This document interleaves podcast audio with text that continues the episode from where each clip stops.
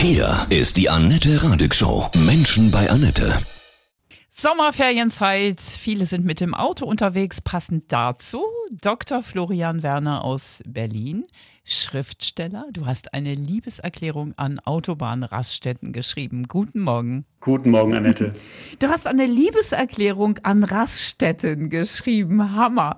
Also ich muss gestehen, ich fand als kleines Mädchen Raststätten immer sehr skurril, so ein wirklich eigener Mikrokosmos. Ging dir das ähnlich schon so als kleiner Junge? Auf jeden Fall, wobei ich muss gestehen, dass meine Eltern, die gute, sparsame Protestanten waren, eher da nicht eingekehrt sind. Wir haben da vielleicht getankt oder so, ah. aber doch meistens die selbstgeschmierten Stullen ja. ausgepackt. Dann schön auf diesen Betontisch, na, die gibt es ja zum Teil heute noch. Genau, es ja. ist ja ein herrliches Ambiente. Ne? Man ja. hat den Dieselduft in der Nase, die Autos rauschen vorbei und man kann da gemütlich picknicken. Was ist für dich so der Oberbegriff von Raststätte, Liebeserklärung, Currywurst mit Pommes oder? Ach, ich muss gestehen, ich selber habe mich ja vor Jahren schon zum Vegetarismus bekehrt. Mhm. Deswegen ist es bei mir eher Salatbar als Currywurst mit Pommes.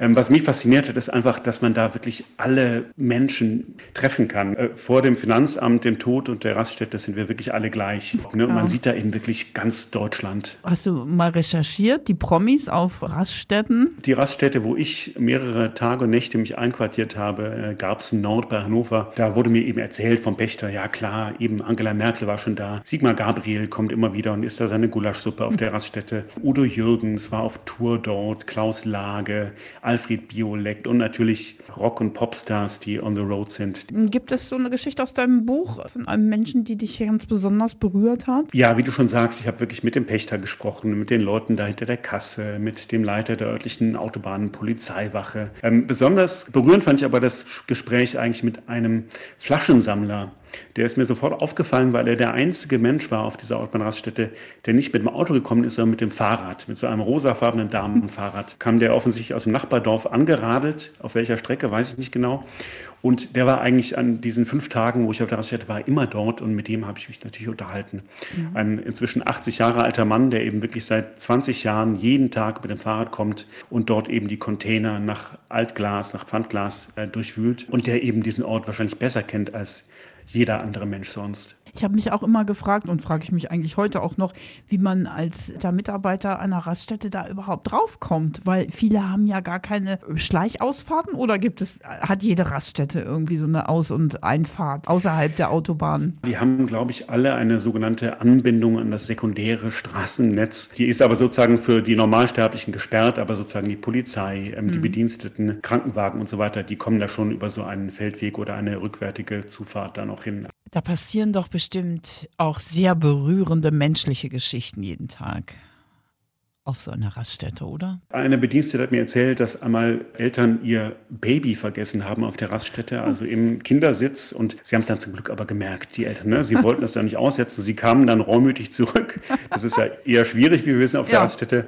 Also eigentlich eine furchtbare Geschichte, aber Happy End, sie kamen wieder. Aber natürlich auch Ehefrauen und Männer, die da ihre Partner ja, ausgesetzt haben. Einmal wohl eine Frau, die, da kamen die Leute direkt aus dem Swingerclub, waren auch nicht so richtig bekleidet und dann wurde da jemand einfach mal so vergessen oder stehen gelassen. Trucker hast du doch bestimmt auch viele getroffen. Die, die leben ja quasi auch auf Raststätten, ne? Mit einem sehr freundlichen Lkw-Fahrer aus dem Bergischen Land unterhalten, wirklich eine, eine Seele von Mensch, ein Hühner auch, ein richtiger 40-Tonner von Mann. Und das fand ich eigentlich erstaunlich, weil ich immer dachte, das ist wahrscheinlich gar kein so tolles Leben, immer den ganzen Tag hinterm mhm. Steuer und auf der Autobahn. Aber der erzählte mir, das ist sein Traumberuf. Ne? Schon sein Papa war auch Lkw-Fahrer, sein Bruder ist Lkw-Fahrer. Sie sind als Kinder immer den gesamten Sommerurlaub mit, mit dem Vater in der Kabine ähm, durch Europa gefahren und das war für ihn völlig klar, es gibt keinen schöneren Beruf. Und wenn er im Urlaub ist, dann träumt er schon davon, wieder zurück auf die Autobahn und dort zu fahren.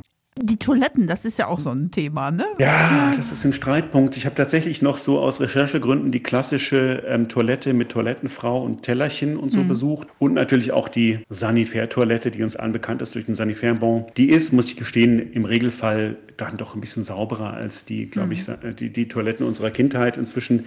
Aber sie kostet natürlich auch Geld. Ne? Und mhm. wir alle müssen dann diesen Sanifair-Bon ziehen. Schon bevor wir reingehen quasi, werden wir dazu verleitet, schon wieder was zu kaufen, ja. zum Essen, zu trinken. Deswegen müssen wir nachher wieder auf die Toilette. Also es ist wirklich ein Teufelskreis. In dem Moment, wo man den Sanifair-Bon zieht. Diese Absperrgitter da, ne? Das ist auch irgendwie, ne?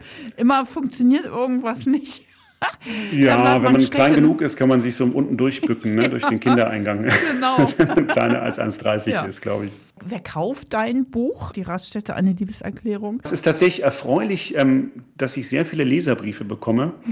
Und das ist teilweise eben wirklich von Autobahnpolizisten, von Lkw-Fahrern, von einem sehr netten Trucker bekommen. Der hat mir sofort seine Fotosammlung geschickt aus ganz Europa, irgendwie seine Lieblingsraststätte, irgendwo in Schweden, ähm, völlig in der Natur, so ein Holzhäuschen. Der kannte sich da wieder mit meinem Buch und, und sowas freut mich natürlich wahnsinnig. Ja, ist ja auch immer filmisch, ne? Immer auch eine, eine tolle Szene, ne? Auch weltweit. Ich glaube, je nach Land hat es natürlich was, eine ganz andere Färbung. Also in den USA ist es natürlich immer so der ewige Highway durch die Wüste und dann kommt da irgendwie der einsame Truckstop und da wartet bestimmt aber auch der, der Autobahnkiller oder genau. Slasher oder so. Ja. Ähm, in Deutschland ist es, glaube ich, ein bisschen besser besetzt, ne? so mit Theo gegen den Rest der Welt, mit Marius Müller-Westernhagen. Ja, erinnern. ja. Der kernige Trucker auf der Straße mit dem Herzen auf dem rechten Fleck. Hast du irgendwie, ja, vielleicht so einen besonders coolen Spruch gefunden? Naja, auf einem Transporter von einem Getränkelieferanten, da habe ich den sehr schönen Zweizeiler entdeckt. Unser Lieblingssport ist Biertransport.